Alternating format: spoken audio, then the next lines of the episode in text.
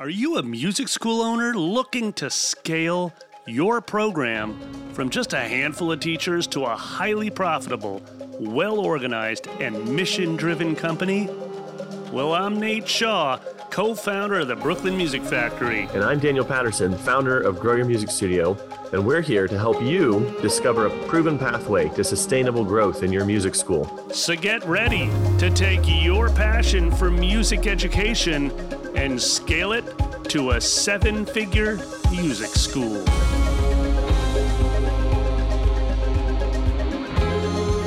When I was thinking about the second quarter of 2022 and what Nate and I want to do with the podcast, we were thinking, hey, let's start getting more outside perspectives on and, and have a few interviews. And you were one of the first people, uh, folks I thought about.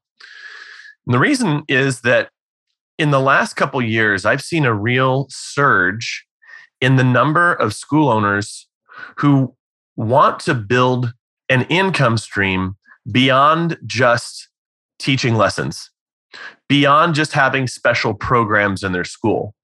That that school owners are now opening their eyes to the idea of getting a national or international reach through online lessons, building courses, having digital resources available.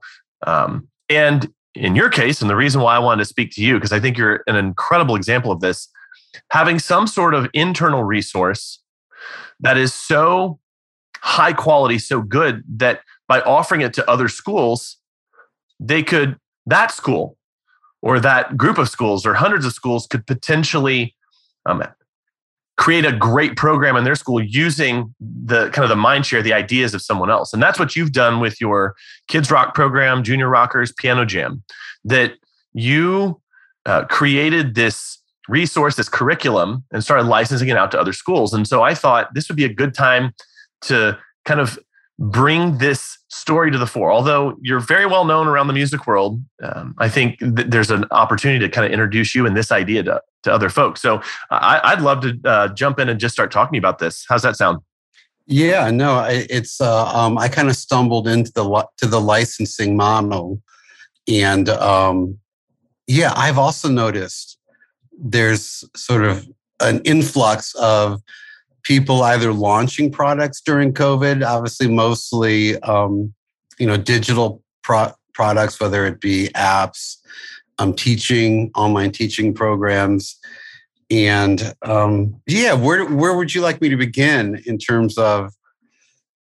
I had I had a thought. Uh, let's just talk about your music school background. Uh, I'd yeah. love to kind of get um, to get an insight. You know, just maybe one or two minutes about uh, uh, how you got started even in the music teaching business and the music school ownership business. Yeah, I had, you know, so my background was I was always a songwriter in high school and college. When I was in college, I was in a jazz studies program. And even as an 18, 19 year old, I was thinking, this, I would have loved as a teenager to have had an, an adult mentoring my band and guiding us, you know, musically. And that's what was happening in college is it was we were in jazz combos with these adult teachers and I just kept thinking this would work great in a rock band setting. And that thought never left my mind. I, you know, kind of taught on and off throughout my 20s. And then in my 30s, I decided to open a music school really based on that, that model that I hmm. experienced hmm. in college. And so I did that. But then, you know, as I started um, a, a rock in like kind of a school of rock style uh, business. The problem with that was it was there was delayed. Well, first of all, getting kids in my rock bands, that's where the profit margins were. But I couldn't place a brand new student into a rock band because they had to build up some skill set. So that meant a new, say, 10 year old coming in, it might take six months or so before they could get into the rock band. That's where uh, the profits the profit margins improved and that's where the customer experience really improved and it was a, a delayed gratification so that always mm. bothered me that like you know like can i get these kids into the band on day one that was always a, a question on my mind but it became apparent to me, and, and, the answer was no to that. Like, no. Just, I was going to ask. right. In, in order to even play a simple Ramones song, no, you know, um, you know, don't mean to offend any Ramones fans. I'm actually a huge Ramones fan, but it takes time. You got to be able to play power chords and you have to be able to play at a fast tempo. That takes time, even though the chord structures are, are, are relatively simple. So, um, I just let it go. It's like, okay, there, there's no way around it. You know, you're going to have to play, you're going to have to build some skills. But I would also always was in the back of my head was what I like to call my heart and soul and chopsticks experience, where my um, babysitter at the age of nine showed me how to play the chords to heart and soul and the, the two finger version of chopsticks. Oh, yeah. And I'd say within three to five minutes, I was up and running on it. And hmm. it was instant gratification. It was instant. And that's actually what led my parents to getting me into, into piano lessons. But the piano lessons moved much slower. And um, results took much longer to achieve. Whereas my babysitter was a more effective teacher because she was giving me, um, I, I, I, was getting like a, a, bite of the candy bar from day one. And so those two, you know, my jazz background and my sort of babysitter uh, story was always kind of in the back of my mind. And it also became apparent to me that there was a, a gap, an ed, uh, age gap in the music education industry. There were lots of parent child programs, music together, Kindermusik, music fun time for that sort of kind of preschool age kindergarten, but there wasn't, um, you know, the kids age out and then they're too young for private lessons. And so that was sort of, um, and this during the recession is when I started dealing with that problem because my teenagers were dropping out left and right during. And you're talking 2008, right? Right, 2008, yeah. 2009. I was like, all of my, all the parents were like, you know what, little, you know what, Billy, you're going to go into the garage the way we did it as teenagers and put a garage band together. I'm not going to pay 200 bucks a month while we're worried about, you know, dad losing his job.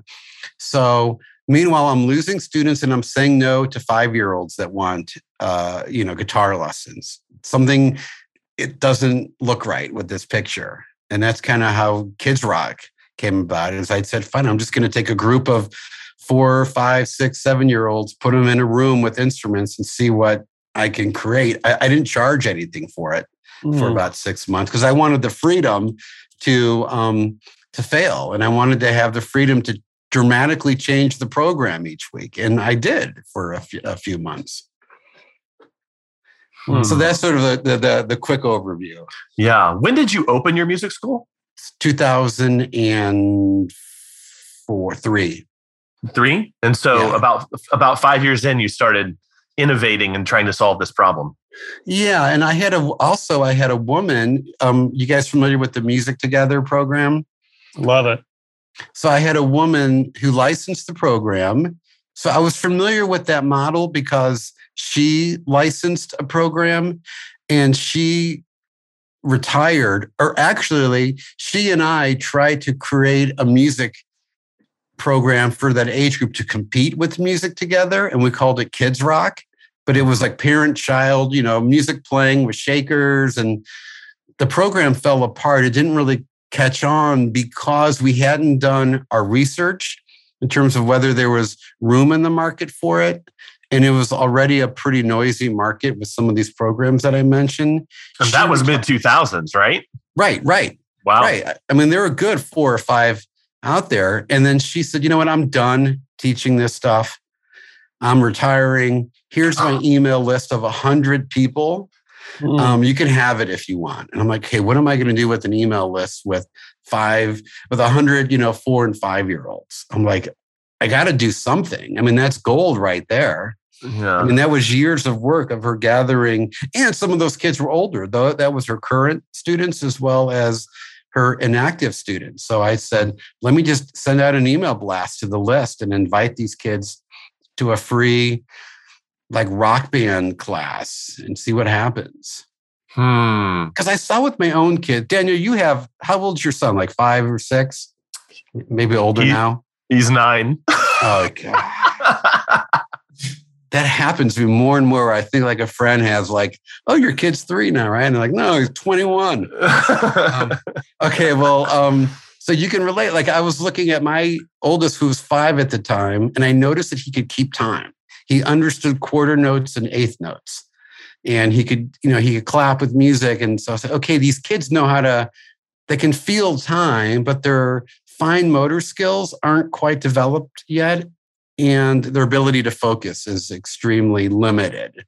So I kind of took those factors into play and developed Kids Rock that ultimately allowed this age group by modifying instruments, by writing music specifically for the program. Everything's customized to make ensemble performance a reality for this for this age group. And it worked. I had that like moment.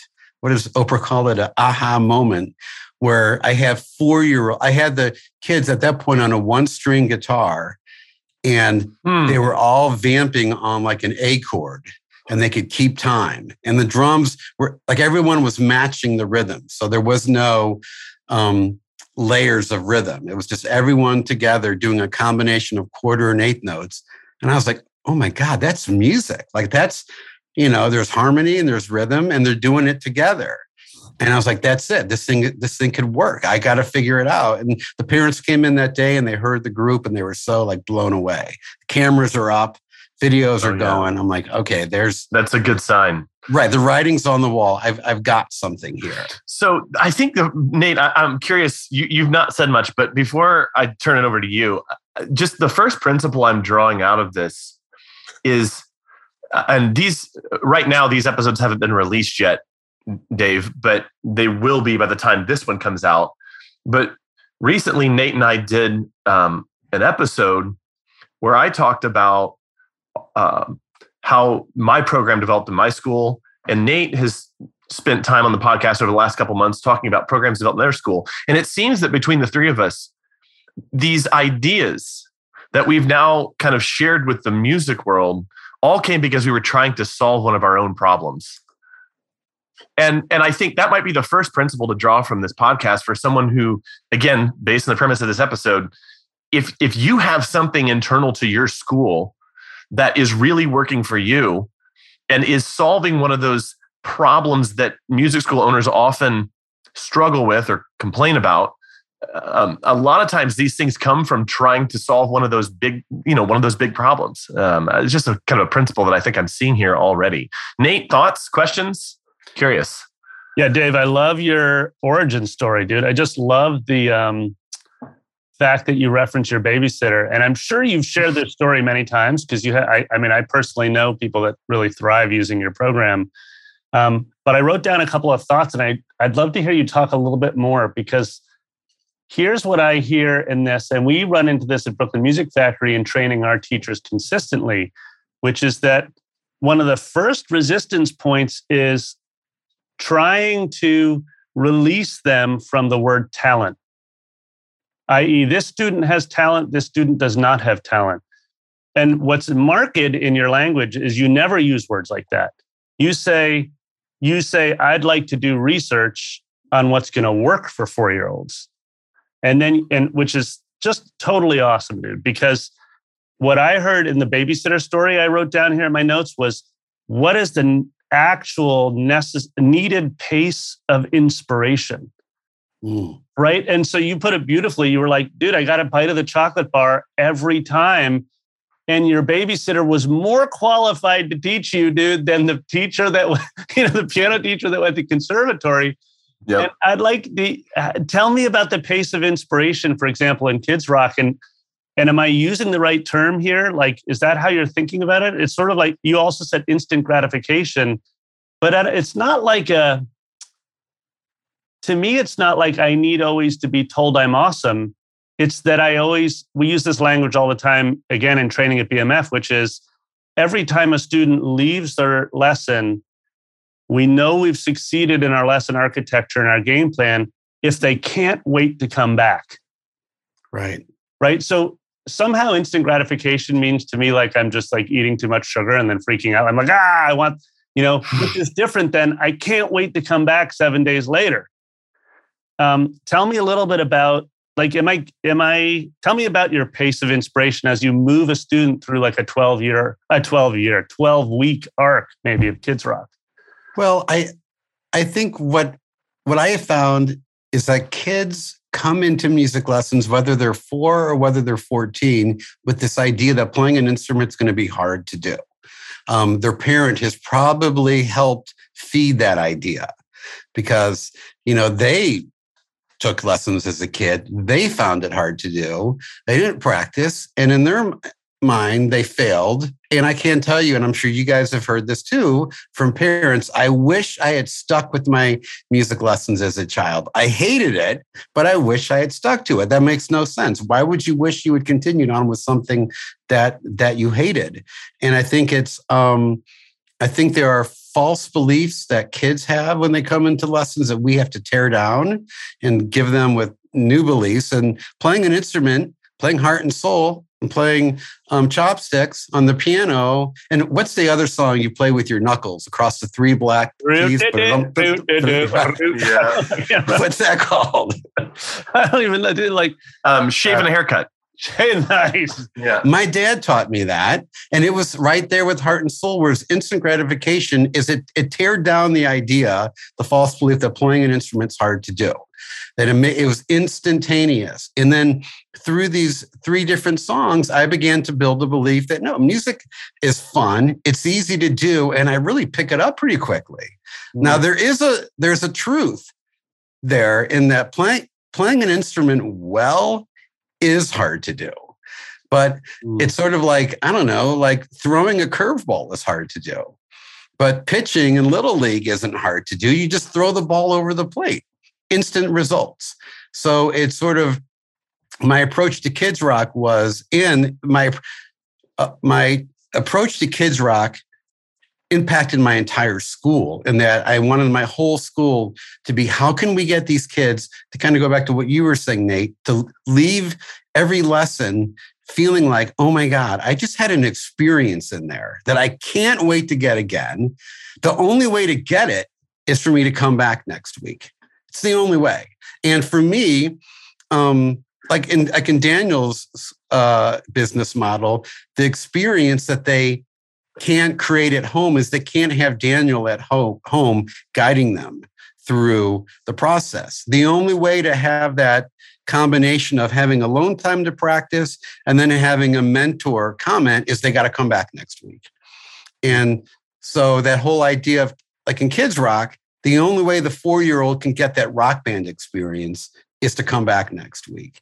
And then I said in my private lessons, what can I do in my private lessons to make the kids say the same thing? And my conclusion was in the private lesson, create the feeling of a band experience to the best of your ability. Drum loop and play along with the kid constantly. The kid can't create that at home. They can get the drum loop, but they can't have the teacher playing these cool chord changes as they um, improvise. So it's always, I think every music school owner should ask themselves, what can we do in our lessons that the kid can't create at home that is so unique that the kid's constantly wanting to come back, even if they aren't practicing, that they they want to come back because then if the parent says, you know what, we're pulling you from lessons, you're not practicing, mom, but I love it so much. Don't, don't. If you can get the kid to say that, that's that's a huge win. So with this program, is is this a replacement for? Uh, well, yeah, is this a replacement for private lessons, or is this an add-on that runs alongside kind of the main skill acquisition of the instrument? Great question. So both Kids Rock and Junior Rockers, and a quick aside, Junior Rockers is philosophically the same as Kids Rock, but it's for ages seven to 11. Um, the music is written for the program. The instruments aren't modified, and the kids are on set instruments. Both Kids Rock and Junior Rockers introduce um, a step before private lessons. So it's saying before you do private lessons, join the band. Music lessons is the only artistic and athletic discipline that I can think of where the kid starts out in a private coaching um, relationship. If you're going to join, to go back to the baseball analogy, if your son, if Daniel, if your son shows that he's got some skills pitching, he's only going to pitch on the team for a while. Mm-hmm. But then if his the coach of the team says, "Look, Daniel, your son's really got some pitching uh, ability. You know, I think he might benefit from working with a private pitching coach because he's starting to show signs that he can throw a curveball. But I can't give him that attention here. Um, you great. I'm going to get him a pitching coach, and now he can throw a curveball, and then he can move on to a more competitive team. Um, everybody else on the team who isn't maybe as driven as him, they can they can all be on the team together and still enjoy it. And that yeah. was my whole idea of no, get these kids. The, the end result of any instrument, regardless of the style of music, and and playing with an ensemble, playing in a rock band or a symphony orchestra is the ultimate musical rush. Playing solo piano alone is certainly can be an elevating and inspiring moment, but having a full ensemble thundering away as you play is pretty awesome. So it's like, okay, day one, let's just give them that. Like in baseball, day one, your kid is five and he's playing T ball. Everyone's seeing the end result from day one. In, yeah. in, our industry, we do it backwards. We go, the end result, the ultimate thrill is the ensemble, but it's going to take you a few years. And I, I know you're only eight, but nah, it's a few years. What's a few years? Well, when you're eight, it's everything. Mm, yeah. Yeah. So, what was the aha moment for you when you were like, wait, I've got something here. I want to share it with the world? So, I got a phone call from a guy in St. Louis. I'm originally from St. Louis, where I had my school, and I had a guy. I mean, he was his school was maybe eight miles away from me. We had a very friendly relationship. We really weren't direct competitors. And he called me. He's like, Dave, I don't know what to do. I've got School of School of Rocks coming to St. Louis. They're going to open up a location three miles down the road from me, and I just mm-hmm. started a rock band program. And I instantly went into sales mode. And what year I, was this? What year was 2000 this? 2000 and um, maybe nine or maybe 2010. Yeah, I was doing so. I, I, had Kids Rock up and running at my school, not Junior Rockers yet. I was generating about $40,000 in revenue from just Kids Rock. So I was thrilled to have that extra shot in the arm of cash. Plus, those Kids Rockers were moving into private lessons. So it was totally working. And so I said to him, I, I said, look, if you want to compete with School of Rock, you can't play their game. I mean, they're going to come in here and they're going to corner the market with um, rock band programs for teenagers. That's their thing. And they got the damn name of the movie in their name. That would be like a, a, candy store setting up shop. And then a few years later, Willy Wonka's chocolate factory moves in next door. And they're just a candy store, but they got the name of the movie. Yeah. And you can compete with that. So you can't go head to head with School of Rock and where they're strong. You can go ahead, you can find where they're weak, where they're vulnerable, and move in there. And I said, look, School of Rock, they're not interested in these little kids. And I got this kids rock program. It's for ages four to seven. You could um, get kids coming into you at an age that School of Rock isn't interested in. And now they're going to have an, an emotional loyalty to you. And now they'll be confronted with a decision when they're older as to whether they want to stay with you or go to School of Rock. And he said, Great, I'll, I'll do it. Like, I'll, I'll try anything. And I called my lawyer and I'm like, How do I do this? And he's like, You got to license it to them. And I was like, I don't know what that means. And so it kind of, you know, went from there. Hmm. And I was told, like, I was on site.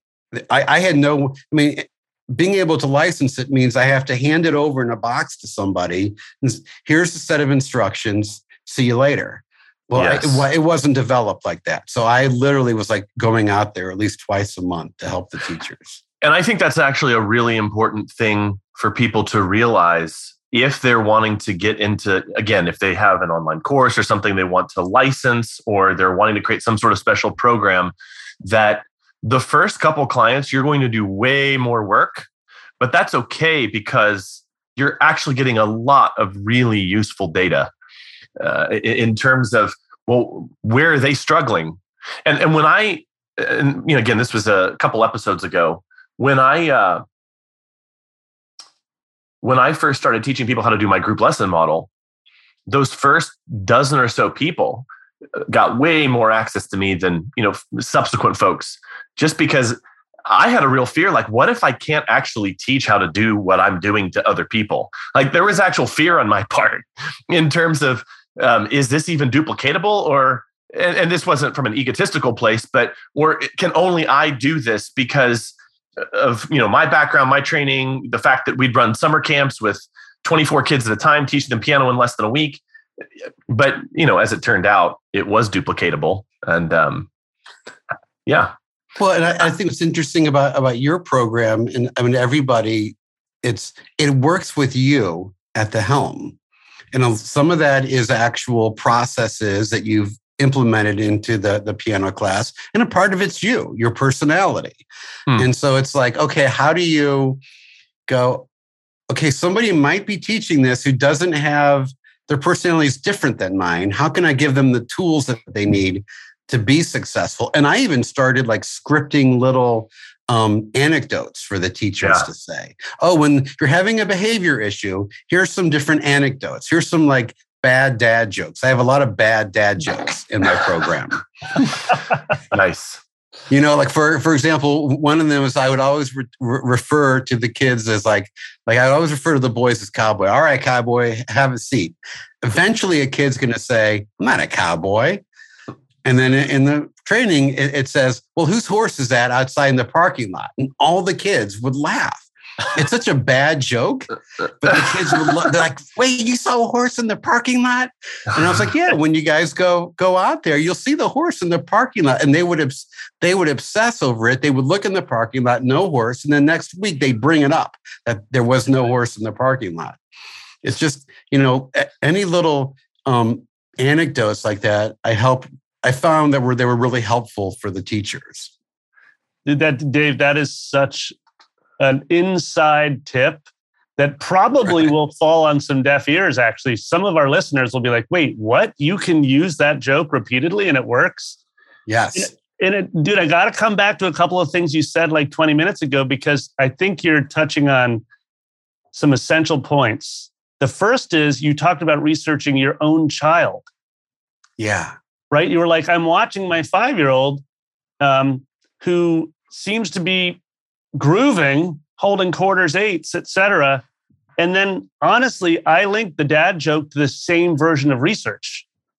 You're like, and so, oh, right, right, where you're like, oh man, actually, I make horse, I make horse jokes to my kids all the time, you know, or whatever, whatever the joke is. Um, so my question to you actually comes to because I mean, I'm speaking from experience where we oftentimes bring on teachers that are 22, 3, 4, 5. They're a long ways away from having a five year old. You know what I'm saying? And yet we're asking them to have that level of empathy for in the classroom or at least develop the skills. Um, can you share a couple stories uh, for our listeners that maybe have similar types of teachers where they just don't believe that the teacher will even be able to deliver the cowboy horse joke. They don't well, have faith. You know what? Is have a video, have your camera recording the class all the time.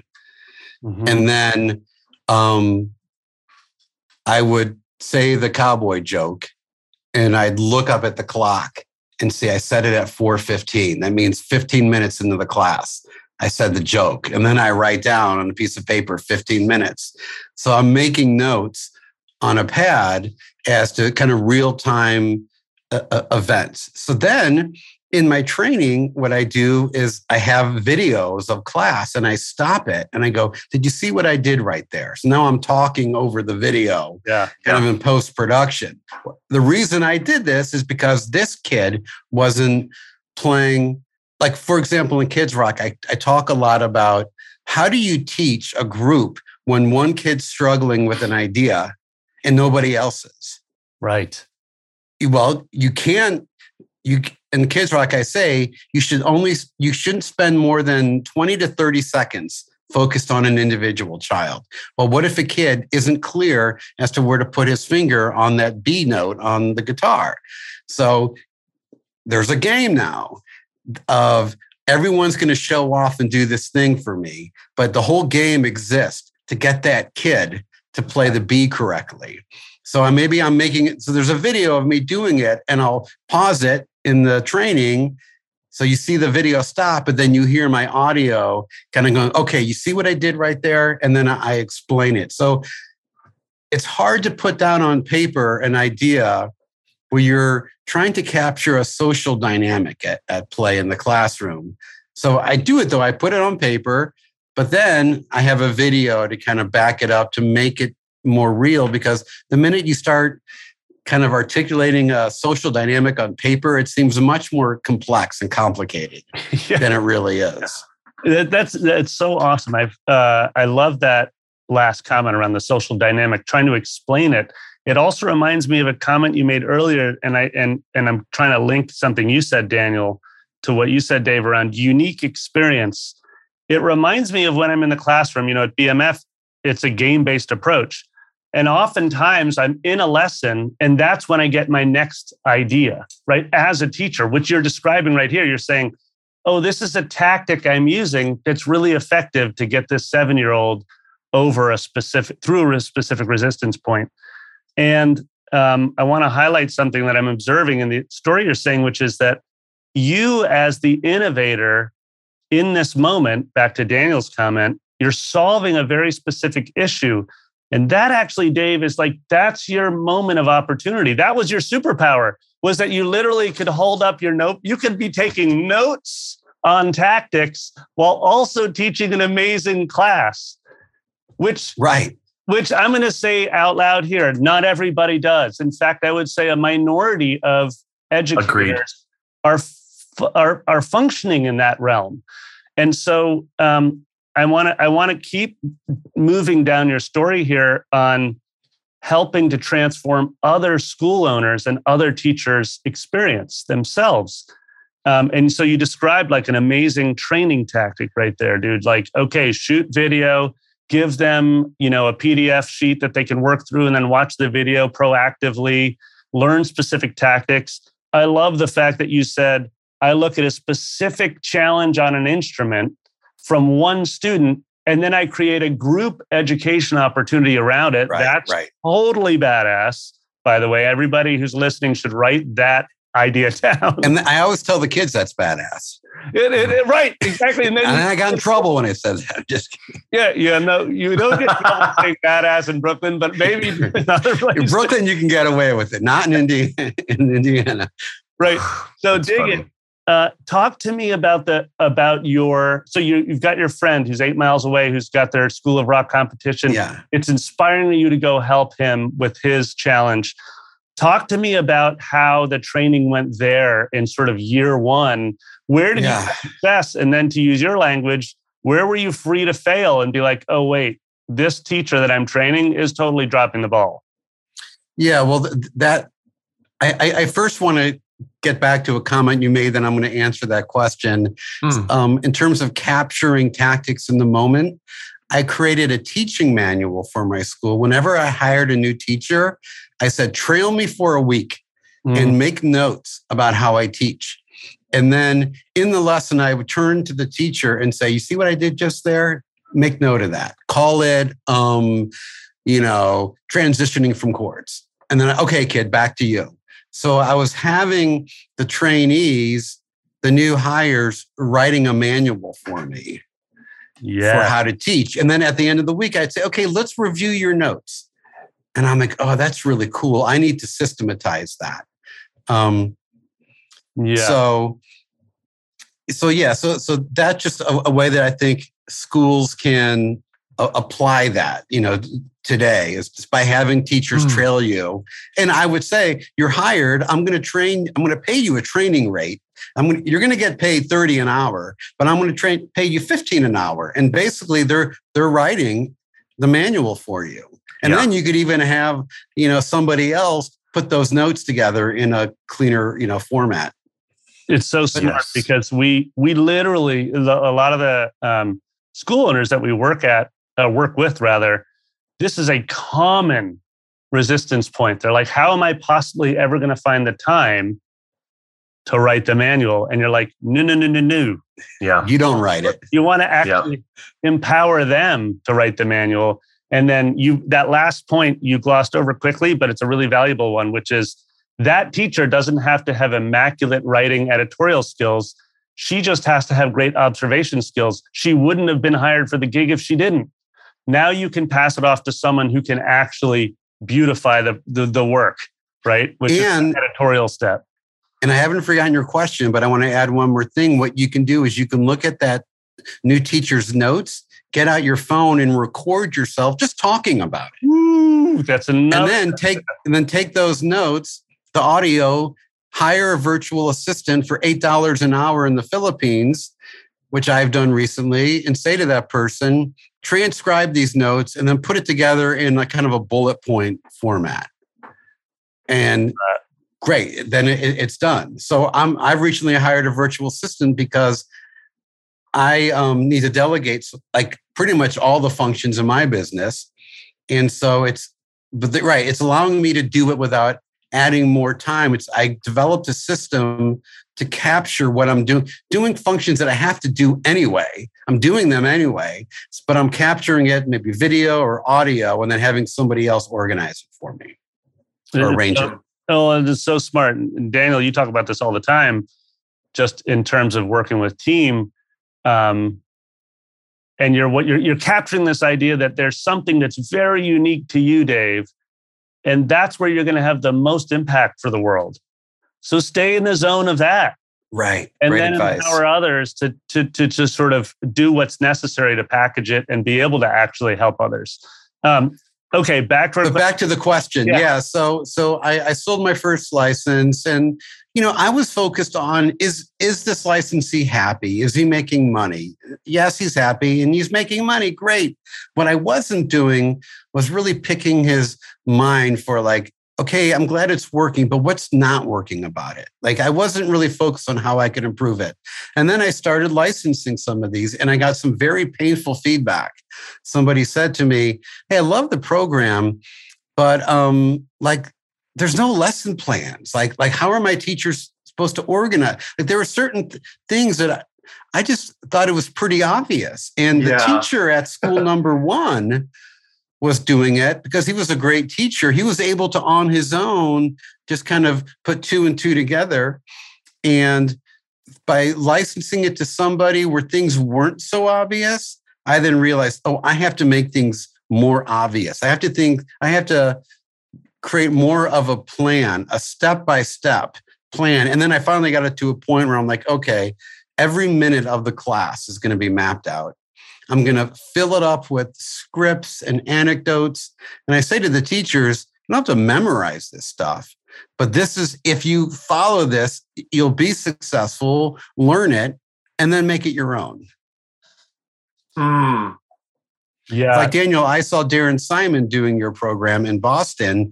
And I don't know if this is in your program, but he did this thing where at the very end of the class, he kind of had everyone come together and he talked to them. Like during the class, they were doing a program. They're all in their own kind of station and he they're working with him. But then at the very end, he acknowledged kids in the class for accomplishments that they had made recently. Mm. I was like, oh, what are now it's now it feels a little bit more like a it, it became a social um, shared moment for everybody in, yes. in the class. I was like, oh, that's cool. Maybe that's his own spin on it, but it's just sure. like that's what I found is that the teachers doing the programs in different cities, they were sharing with me what they were doing. I'm like, oh, that's a great idea. I'm going to write it into the program. Into the program. Yeah. I don't know about you, but I didn't get an owner's manual when I started my music school. And I wasted a lot of time on trial and error and making things up as I went along. But you don't have to do that. Nate and I are building a library of resources and tools exclusively for fans of this podcast. Go to growyourmusicstudio.com slash 7fms and sign up to receive podcast updates, free resources, and even submit questions for us to answer on the podcast. That's growyourmusicstudio.com slash 7FMS. And we look forward to answering your questions. How long did it take you to get from one licensee to 10? Mm. Probably two years.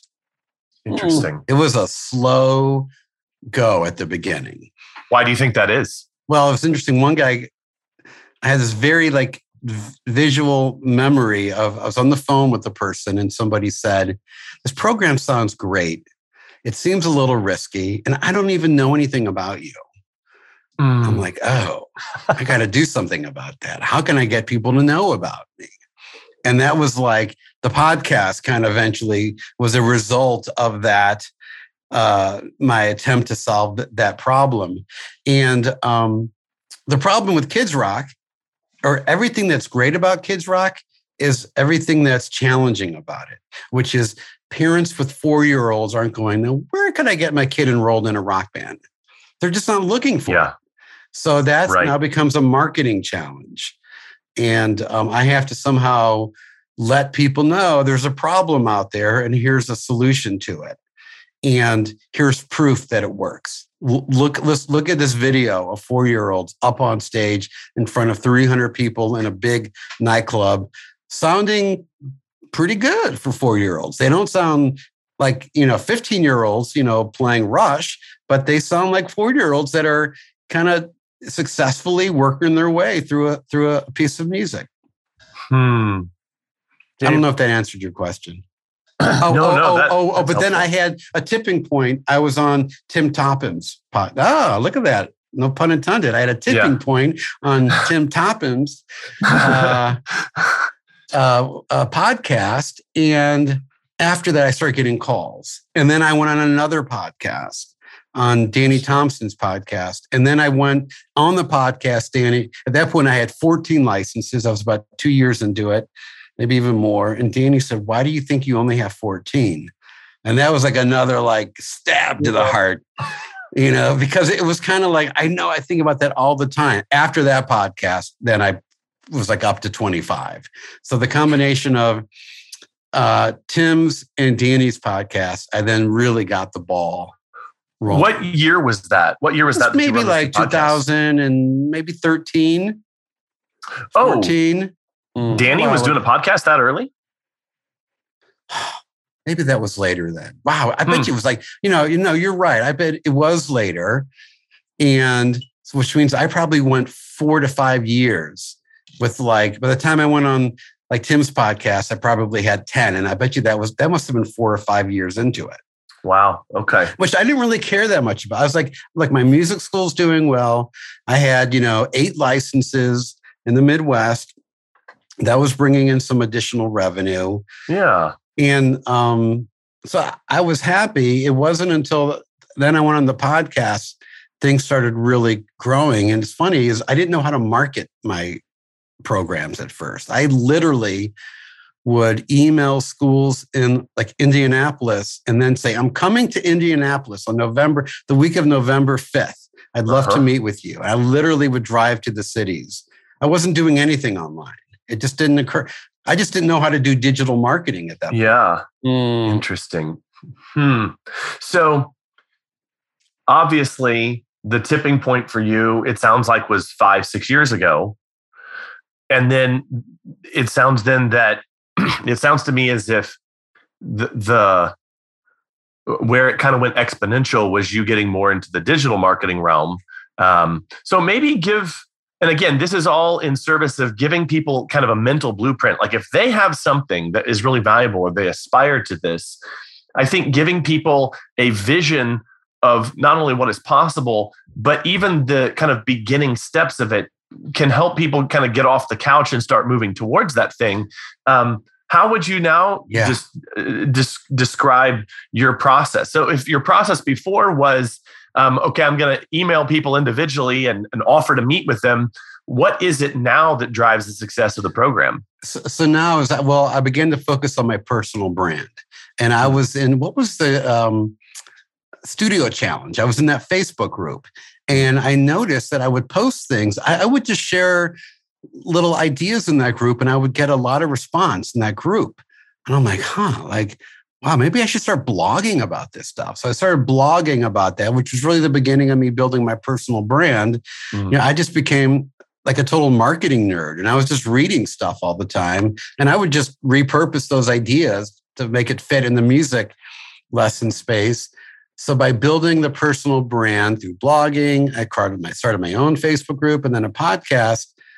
People would buy into the idea of, okay, this guy has some helpful information. Mm. Then when I pose of this idea of, hey, here's this program I license. Yes, I know it seems challenging or impossible to actually achieve. Like I, I know the idea of four year olds playing in a rock band doesn't really seem feasible, but you can trust me. Look, look how I've helped you. Yeah. You know, mm. so trying to build a the what's it like trust factor. Yes. Maybe they'll be open at least to my program at, at that point. Well, then that kind of leads me to a natural follow up question, which is a lot of times, and I, I, say this from personal experience, and Nate, I bet you've got stories about this too, um, or or uh, yeah, I'll, I'll just leave it at that. Is that a lot of times these types of programs, whether it's music together or kids rock or what I do or or things of that nature, there's kind of for the studio owner, there's a burden of ownership. There's this hump to get over where like your program's immense. You've got manuals, you send them a package, um, all these sorts of things. What have you found has been the thing that has um, helped people overcome the complexity of the system and just agree to do it. And and then they have to personally deal with the fallout of learning the entire system afterwards. But what's the thing that's kind of gotten people over the hump other than that like and trust factor? Um, do, do you kind of see what i'm getting at here? Social proof. They want no one wants to test drive your new hmm. program. Mm. no one mm. wants to be the first. And so you got to get that those early adapters you know, I got like when I got Danny Thompson on board to do Kids Rock, he thought it's like, oh, this is a no-brainer. I'm like, really? For everybody else, it's a brainer. They can't wrap their brains around it, you know? right. Okay, and uh, great. And so um, then by folk shifting my marketing to let my clients do the marketing for me you know, it's sort of like we all do this when we hear about, you know, like new movie comes out. We want to see the reviews. We're not going to go to the movie on our own. Yeah. And so it's using testimonials, not just any testimonial. And I think this is helpful with marketing your music school. Don't post a testimonial about how nice the music teacher is. Post the testimonial about how your child's life has, has been transformed by taking lessons at the school. You know, so I would post testimonials about people saying this program was so easy to implement. Within the first month, I was making already $3,000. It's getting people to um, getting testimonials that directly address people's um, hurdles or potential hurdles that they might have in their mind about the program. So, for example, you know, I could see someone doing Daniel's program to get testimonials where parents, you know, at first I was a little reluctant to sign up for a group class. I really wanted um, my child to do private lessons, but I was so pleased to see how much my child enjoyed enjoyed coming every week. And you know, I hated music lessons as a kid, and I'm just so happy to see how much my child loves, you know, Daniel's class. Who who would have ever thought that a group lesson could provide such value? Like yeah. boom, there you go. That's you know, and but you get those testimonials by asking the right questions. Hmm. Yeah, nice. Dave, can I ask you a question around because this is one of your comments earlier. I'm I'm trying to stay in the marketing mindset here. Um, in the stage of growth around, let's say, you know, licensing, one of our listeners is like, I've I've now created something that I'm ready to license and I want to empower another school owner to be able to sell it. Um, you mentioned early on when you were doing Kids Rock at your own school in St. Louis, you're like, well, I'm adding 40,000 bucks into the bucket that wasn't there before. So I was psyched.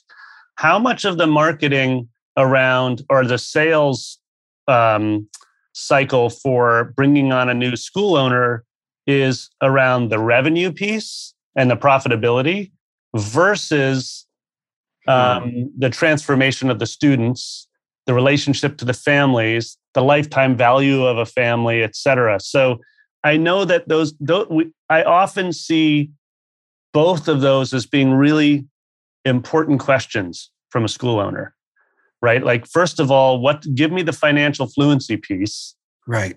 And then, second of all, give me the deliver on promise. How do I know that the student will still be here two years from now? So, what's the? I'm not clear. Okay, so, so the, the question, question, is, yeah, if you're you're let's say you're pitching to, um, you know, a new school owner who's really interested in licensing, how much of that is around the financial piece, and how much is it around the classroom experience piece? Great. So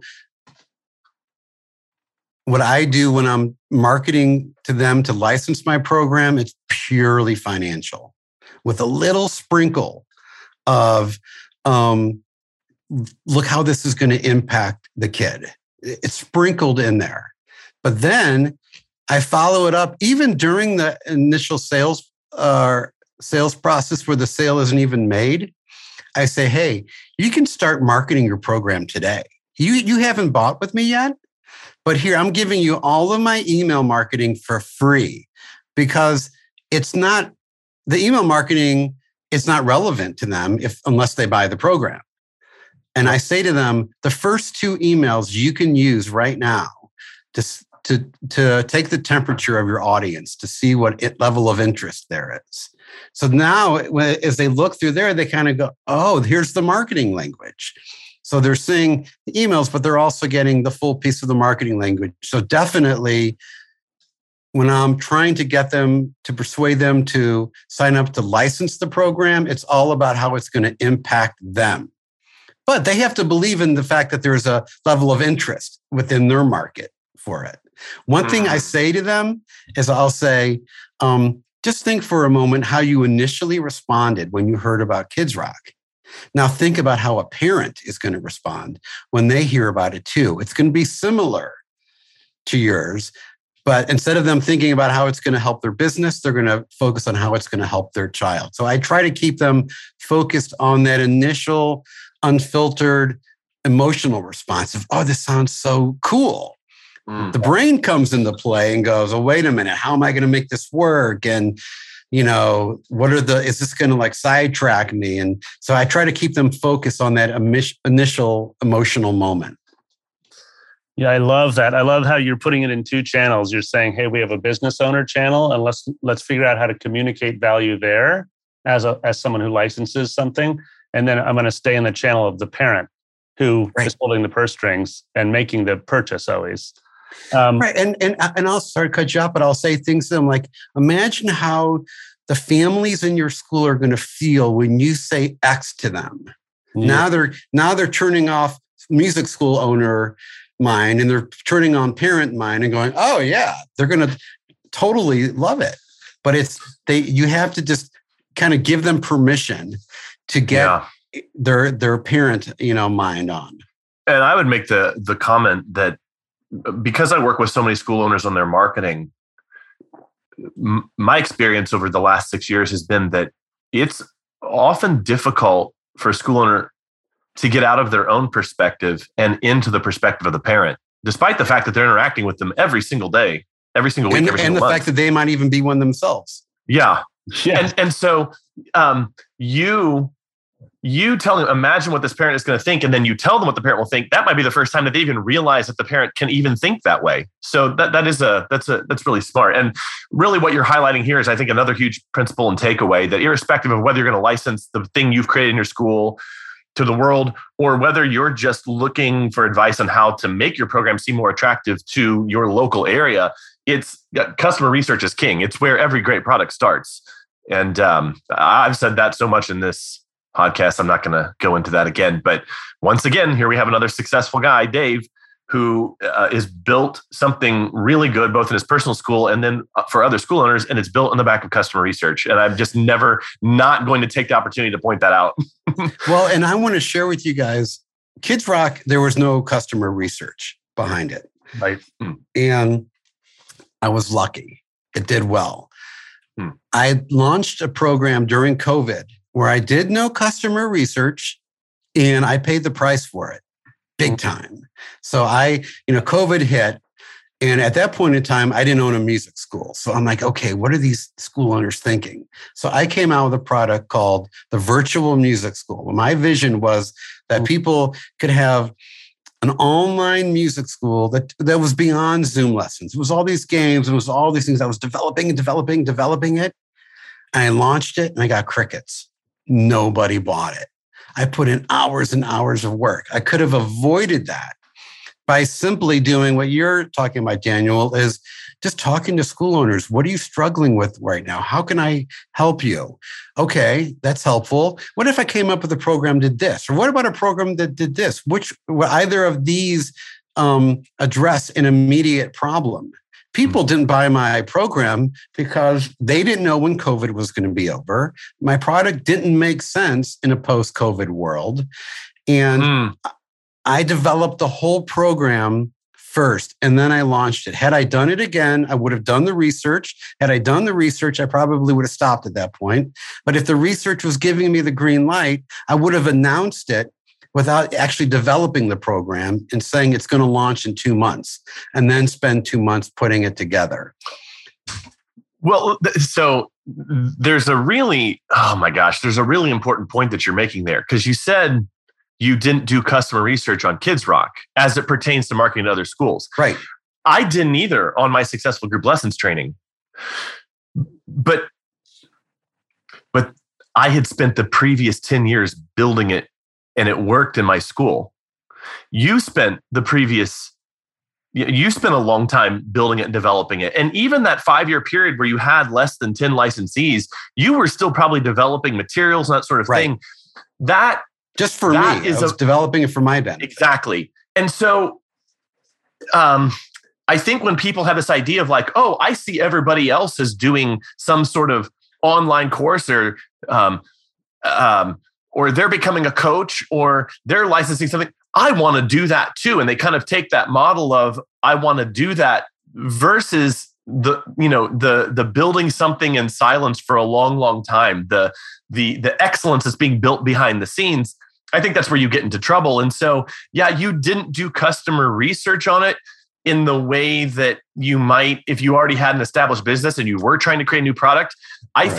what you did, what I did, what Nate has done with some of the programs that that BMF has has created um, is kind of the much longer and deeper work that's really pure and authentic because you built it for yourself.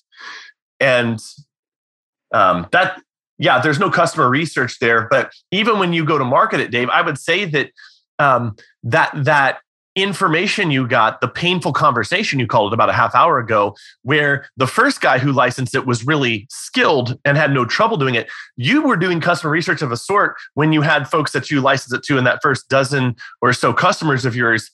Um, where they gave you negative feedback, you're like, oh, well, I just thought people could figure that out on their own. Like, eh, so uh, it's not my point to be oppositional to you. I think uh, my point here is just to kind of um, nuance the conversation. Say there's different types of customer research. Some take 10 years, Right. some you can do in two months. Well, in the case of Kids Rock, is it was playing out in real time in my business, and Yeah. the parents were sharing with me, the end user was sharing with me how it was impacting their child, which made me go, huh, that means other children around the world can have that experience. Where, like, let's say you're a music school and there's some maybe new management software that you've developed for your music school, and you're wondering whether you could license this or, or not. Well, maybe there's other products out there that people go, oh, well, I'm already using Noseby. So, like, okay, I know yours is a little bit more customized to the music um, industry, but I'm just happy. I'm, I'm fine with Noseby. I don't want to deal with the pain of leaving that platform to bring in a new platform that, yeah, might be have some enhancements and some bells and whistles, but this is working just fine for me now. Um, which is that's where I'm seeing a lot of growth, where people are trying to launch, um, you know, uh, you know, software and and apps, and those I, I get a little not I worry for them, but that's where I think it can be a little tricky. Whereas you've got a um, if you're going to launch a, a new app in our space, it's really it really has to fix a problem that no other app is is no other app within or with or outside of our industry is is is fixing. Mm, That's a really Dave. I'm gonna can I I'm gonna make it real personal here for us at Brooklyn Music Factory because we're going through something, and I'd love your I'd love your take on this because I so much of what you're sharing is valuable around getting to know your customers, who's a successful licensee and who isn't, you know, who succeeds with it, who fails with it. Um, so, you know, we have a program called Mini Keys that leads into Jamband 101. These are like a Yeah. these are like a game-based fluency first approach. We're very early in the stage of licensing it. We have one school right now, literally one that's in not far from us in New York. What's fascinating to me is that um, she has been quite successful in enrollment, like 50, 60, 70 students enrolling in mini keys. And so one of the moves I made was to try to figure out what's actually working on the ground. Like, in other words, of the curriculum, what is she actually using and how would she make it different? Um, which you made a comment earlier about getting feedback from teachers, I mean, from other school owners and other teachers, what's working, what's not, and then iterating. So, right now, what we've done is we've actually brought her in as a teacher at BMF, and she's teaching MiniKeys classes and really just refining curriculum with us. Um, I'm curious, like if I were to fast forward six months on this and were to do that, would treat that relationship as as well as I could and get the most benefit around refining the curriculum, what would you want to see happen around that MiniKeys curriculum iterating over time with that kind of intimate feedback on what works and what doesn't? How would you well, want to it, see it change? It's all about coming up with the right questions. Tell me and then and then maybe getting on the phone with them afterwards. You know, it, it's um does that answer your question? Well, what are questions that you ask that seem really effective and what are questions that you ask where you just seem to get sort of answers that you can't act on? So I can't think, you know, question like I would ask questions really about that would reveal, like, I almost wasn't interested in positive feedback. It was yeah. saying to myself, um, and I think it was Jay Abraham who said this, and Daniel, I know you're a fan. He said, We know what we do right. We want to know what we do wrong. And so, saying to the, a lot of people when they do surveys, they're thinking about what does the person want me to say? I don't want to hurt their feelings. Like, what's the feedback they want? So, coming out and saying, Look, I, we can talk about the good stuff later. I want to hear what we're doing wrong. How can we make this program um, easier for you to, to implement? What were some of your concerns when you first saw the materials? What was your experience like implementing it? Um, kind of focusing on like what their feelings were. And then throughout the process, was the training and the program changing th- those feelings? Oh, I, I, initially I was a little overwhelmed when I saw how thick the book was that you sent me, but once I opened it up and I saw how it was laid out, I realized, okay, I this isn't going to be so in, in, intimidating. Or I had a hard time, like for example, I created a separate training for the teachers and a separate one for the owners. Mm, Whereas yeah. that was helpful because I was the teachers were being bar- bombarded with information that wasn't really applicable to the classroom. It was more applicable, applicable to the owner. And so just trying to really get my licensees to think about questions that they maybe hadn't even thought about themselves. Well, Dave, we love the program. We're making, you know, 50,000 a year. Like we don't have any issues with it. Yeah, okay, but what could I do better? Like what I, I want to make it easier for you. You know, and someone made a point like, oh, well, it would be nice in this when they're doing this activity if the teacher had more options. And that came about by me going, talking to teachers, going, do you ever feel like during this activity that you have enough to work with? You know, so it's like people are looking at it at face value when they're going, yep, thumbs up, it works, and I'm making money. Yes. Can you give us an example? What are the top three things that need to be included in owner training in your mind? How to manage, how to market, how to manage the staff. Um, the things that I say to the owners are I want this, you be able to implement this program and you spend like almost no time on implementing this. That you can go to your office staff and say guys here's what you have to do. Now mm-hmm. teachers here's what you have to do. Now owner what you have to do is just manage these two components. Make sure that they're they're doing it. And be familiar enough with the program that you can talk about it with people that's fascinating yeah they need a 10,000 foot understanding of the program the what and the why and then they need to be able to delegate efficiently. Right. So, for example, I created an email sequence for music schools that was based on the fact that, yeah, here somebody pointed out that parents wanted to know what was next after Kids Rock and that they felt like they were worried that their child wasn't really learning anything. Like, like they wanted something, some tangible metric. Now that's what's nice about sheet music is if you if a parent sees sheet music, they go, "Oh, that looks like something important." and you know, I don't understand what it means, but clearly yeah. smart people know how to decipher that and implement that. Whereas, like at my school, I never implemented sheet music or a method book until two months in. It was all heart and soul chopsticks you know, but coming from a, a experienced teacher, not those songs, but here, kid, here's how to play this. And so with uh, Kids Rock, parents were confused like yeah the band sounds good but what are they learning? Like so i said okay i'm going to create an email sequence that explains specifically what they're learning in kids rock. And some of those things it, it, it would sort of to go back to the analogy of daniel's son being a, a pitcher um, you know, if Daniel went to his coach and said, "What's my kid learning on on you know this baseball team?" Oh, he's learning about teamwork. He's learning about leadership. He's learning about how to manage stress, how to manage anxiety. Oh, okay, that's not on a piece of paper. Parents know that when it comes to sports. With Kids Rock, it's not so clear. So I created this email sequence that explains to them what the child musically is learning outside of the page. And then I took that language and made little bullet points for the teachers and said, Teachers, these are some ideas that we share with the parents. When you're talking to the parents, infuse some of this language into your conversation. So, one of the things in Kids Rock is at the end of the class, parents come in and the kids perform. And now the teachers can infuse some of this, it's really marketing language, but it's marketing language that the school is broadcasting to the parents to help them understand what Kids Rock is, what value is in it, and what the kids are learning, and what's going to happen after Kids Rock. What's a sample? Mm-hmm. Give me a sample line that a teacher who right. delivered it effectively, what would you say?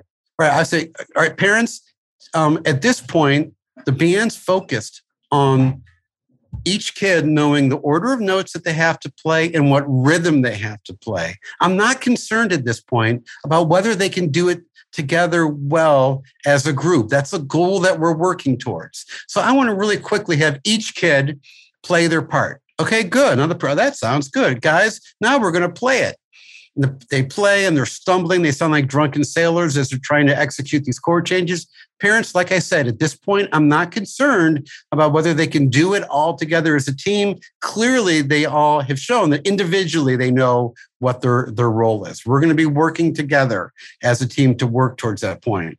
And, and something I'll say to parents a lot also in there is that up to this point, music has been in your child's imagination and fantasies.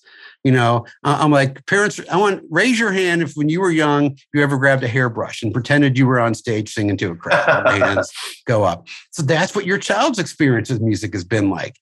And we want that fantasy component to continue on in here, but there has to be a transition from the fantasy to the to the you know reality of having to play together.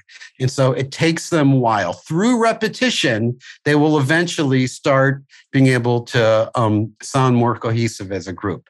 So it's taking pressure off of the teachers because one of the things i say in the training is your band will sound like a train wreck weeks one through five and that's okay.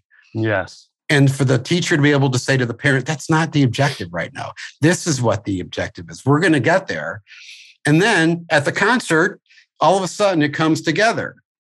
And then at the first class after the concert, parents, didn't your kids do great? Oh, they all clap for the kids. Well, remember in week three how they sounded.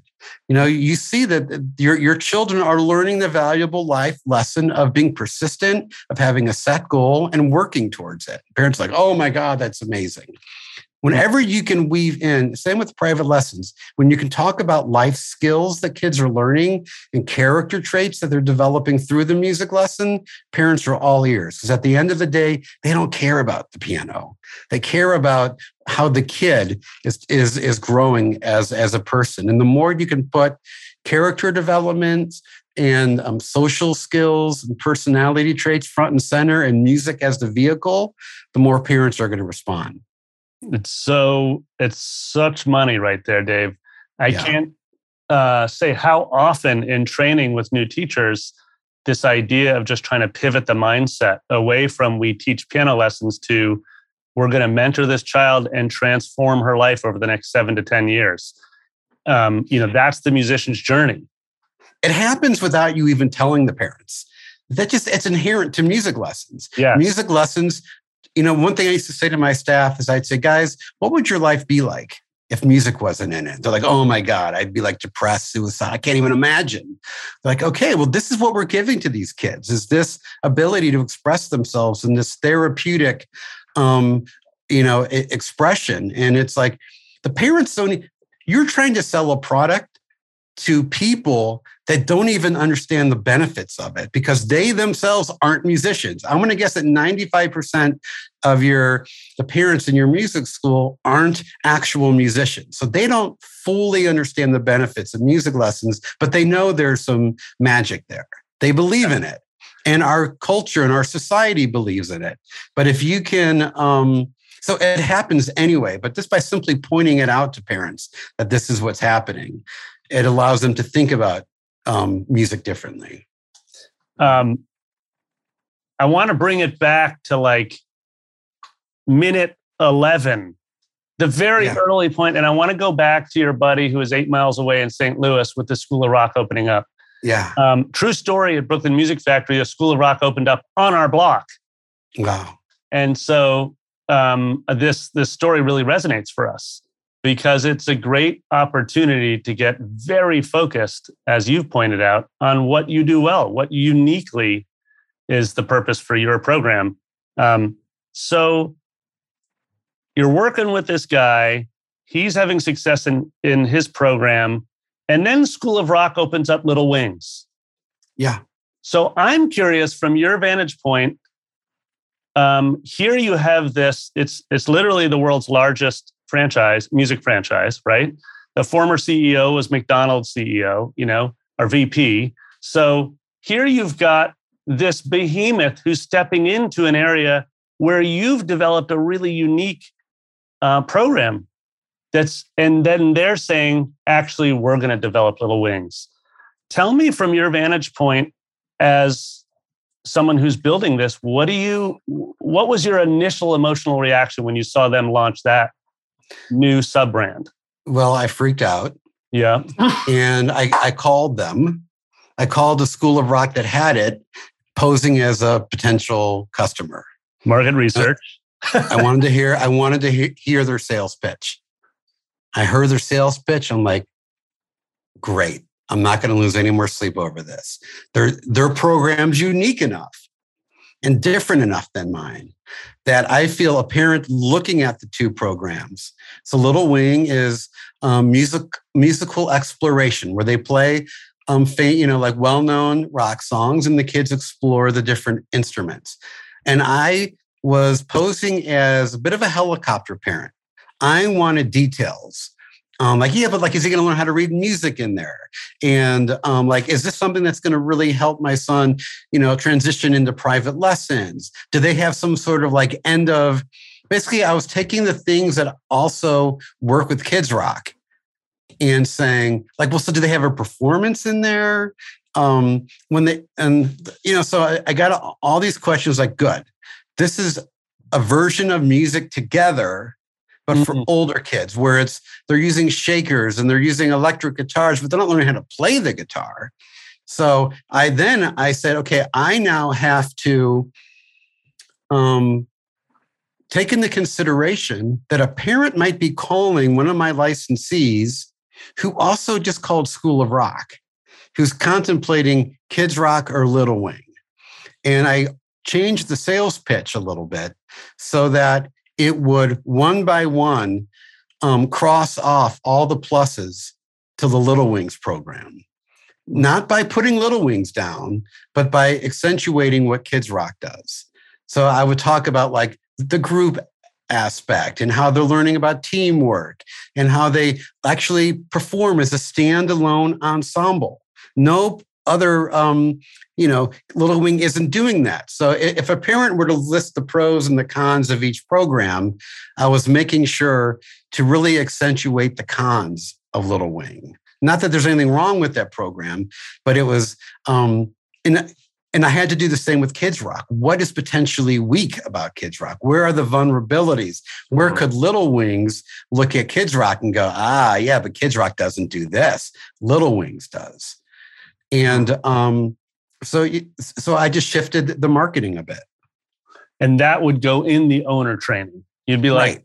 and would you literally cite Little Wings in the owner no. training? No, you would just accentuate the positives from Kids Rock, uh, which, by the way, is exactly what we're talking about in terms of ongoing development of any one of our listeners' schools. That's getting to know the competitors or the other music schools within program and not treating them as competitors, but rather saying, how can it help us? Right. Actually accentuate the positive of what we do. Or if we're not even that clear on what we do, as you're pointing out, it's possible to actually use this as a focal point. As is right. this a moment of opportunity? Well, I'm sure you guys are familiar with the book Art of War by Sun Tzu. Right. But he talks about how when you confront your enemy, you don't want to, you know, you don't you look where they're strong and you go well we're not going to attack over there because their defenses are so well fortified. But over here on this eastern flank they don't expect us there. This is where we need to attack because there's some vulnerabilities there. And someone also said don't think of your competitor as a competitor they're a rival. A rival is someone that coexists with you. And it's like you can don't lose sleep over your competition they're going to ultimately they have to bring out the best in you. They have to bring out like you said your superpower. And if um let's say for example like when school of rock came into our market we're like okay great we're going to go head to head with them because we're heavy on rock bands and so are they. So we said fine we're not going to so one of our questions was well school of rock goes into bigger venues than we do they go into the like 3,000, 5,000 capacity venue. We go into the 300 capacity venue. I don't have 10 grand to spend to rent out the big venue. So I said, fine, we're not going to, we're not going to, um, compete with them there. We're going to compete with them on culture.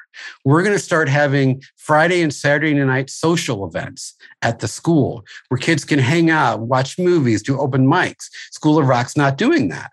So we said, where are they weak? And it's not that they're weak because they don't do that. It's just we, I looked for an opening in, in their business mm-hmm. model and said, this is where we can, we can um, outmaneuver them. Is yes, their rock band. Yeah, like School of Rock takes their bands on tour. I don't do that. I don't want that liability. It, it's it's very sexy and glamorous, you know, to to a parent. Fine, we're going to focus on community and um, who was it? Uh, Gary Vaynerchuk said something that would work perfect for music school. He's like, you can separate yourself by doing things for your community, like getting your customers together and like filling like potholes or picking up trash in your local. I was like, oh my God, wouldn't that be amazing if you did some volunteer work with your students? Nothing to do with music, but this whole idea of giving back to the community. Imagine from a marketing standpoint, when you're on the phone with the parents, say, oh, not only are we doing music lessons here, but we really teach the kids about giving back to the community. Here's some things that we do. Hmm. We're not just about music lessons here. We create social opportunities. We have Friday and Saturday night social nights where kids can meet kids from, from other schools. What I quickly realized, and I forgot about this, remember when you were like 10, how you never had plans on a Saturday night? Never. And occasionally, if you got to go to a movie, it was like really exciting. Whereas, so it's like, hey, you get to come out to your music school on a Saturday night with some of your buddies who don't go to the school, who can be potential future students of the music school. And there's going to be an open mic night. The kids loved it. I thought they were going to like be bored. It was like the greatest thing. So it's just look where your comp- where your competitor or your rival is strong and ask yourself, what can we do that they aren't doing? It's not what are they bad at, but what can we do that they're not doing? Hmm. Yeah, and it's like back to one of the most important comments I think you made early on when you're talking about, uh, or if you're considering developing a curriculum that you might offer as a license to someone else, lean into whatever is unique in your envi- in your learning environment. Yeah. Just lean into it And, and it doesn't really, have to be a musical aspect. Right. It could be exactly like, you know, at, at, at BMF, our community room is the largest classroom we have. So, you know, treating music as a social art form, communing in the community room is essential to us delivering on our purpose. And in a real estate market like New York, I've talked about this on previous podcasts, that's insane, right? To spend 40, 50, 60, 70 dollars a square foot and not be generating revenue from it or an immediate or a direct link to the revenue, right? However, it's what's, I believe, one of the key elements of what's got us to where we are is a large mm. community room. Maybe a, a, uh, good way to kind of draw to a close here, Dave, would be um, if you could give one. I know this is so hard, and we've spent a good amount of time here giving a lot of great ideas, but for someone who wanted to share their idea with the world, um, what is the the single nugget of wisdom that if you had a time machine and could travel back to 2008 that you would go back and give to yourself?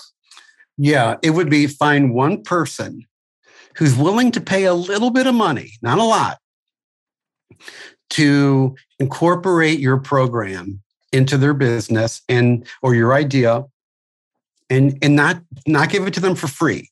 If you give it to them for free they're not going to do it. You know so let's say you're going to you have some software that you're working on or you have some new online course that you're yeah. working on. Say to them okay it's going to be you know $200 a month. I'll give it to you for $50 a month. Yeah. I'm going to walk your i'm going to be on call i'm actually going to teach some of these classes for you. You know make it where they can't say no it's just yeah. too appealing of an idea. Like, oh, yeah, we really need a group guitar class. And we've tried it and it hasn't worked out. And yes, I recognize that my our pro, our profit margins would be better. And you say to them, you know, you got to have a little bit of skin in the game. Eh, or maybe you say to them, I'll give you $50 a month, pay me 50 a month. At, at any point you're not satisfied, I'll, I'll give you, I'll refund you all your money. Make it where there's no risk for them, there's pure benefit for them. And then just get one person to buy in. And then once you kind of create that tension in your life where it's like, oh my God, how do I do this? Then you start new new problems reveal themselves to you. Because mm. with Kids Rock, the teacher could come out of the room and go, Dave, how do I do this? I'm like, oh, just have the kid, you know, tell them the, tell them a joke about uh, about about a cowboy and a horse. Okay, great, and then they, would run in, but it wasn't. Um, you know, it, it it getting it outside of the four your four walls is really tricky. So doing whatever you can to insert yourself in yeah. into their four walls. What's nice now about you know when I started Kids Rock, there was there wasn't Zoom. Maybe there was uh, what's the other one, Skype, but it didn't yeah. occur to me to use that stuff. And so I didn't realize I could export myself. Hmm. I think now it's much easier to, to launch launch a program. But because it's so easy, our the, the space has gotten a little noisy. A lot of people are coming out with online courses, a lot of new uh, business coaches in the music education space. I mean, Daniel, just look at how much has changed since you started. Yeah. I mean, it was a pretty, um, you know, quiet playing field. It really was. So yeah, it's it's a little noisier now, but it doesn't. That's that's good. Now it's more competitive. That means you got to really have a good product that that fixes a problem that's really immediate to people mm-hmm. for people. Uh, yep. Daniel, before you wrap for us, can I just highlight one comment you made, Dave? Because I think it's so important for our listeners. You said it creates tension when you bring on that first customer. To yeah. me, what I see all the time is no shortage of ideas, but very little action. To create tension to me is that moment where you go from idea to action. Because there's actually someone on the other end of the phone, on the other end of the Zoom. There's someone who needs your idea to work. So I just, I love that point. I think from idea to action is the key differential in, in terms of step one. This notion of like a really small launch, find one person, right. is just a, a, beautiful concept and I think less intimidating, honestly, for probably a lot of our listeners when they think, who would want my, you know, piano book that I've made or what have you. Hey, it's Nate again. You know, every year at Brooklyn Music Factory, we get dozens and dozens of great reviews from our families. And you want to know how? Because we ask them. And they're happy to leave a review because of the positive impact that we've made on them. And so now I have a simple ask for you. If this podcast, the 7FMS podcast, was helpful to you, would you mind leaving a review for Daniel and I? And please share the podcast with another music school owner that you think might benefit. It's one of the best ways that you can support us. We appreciate it.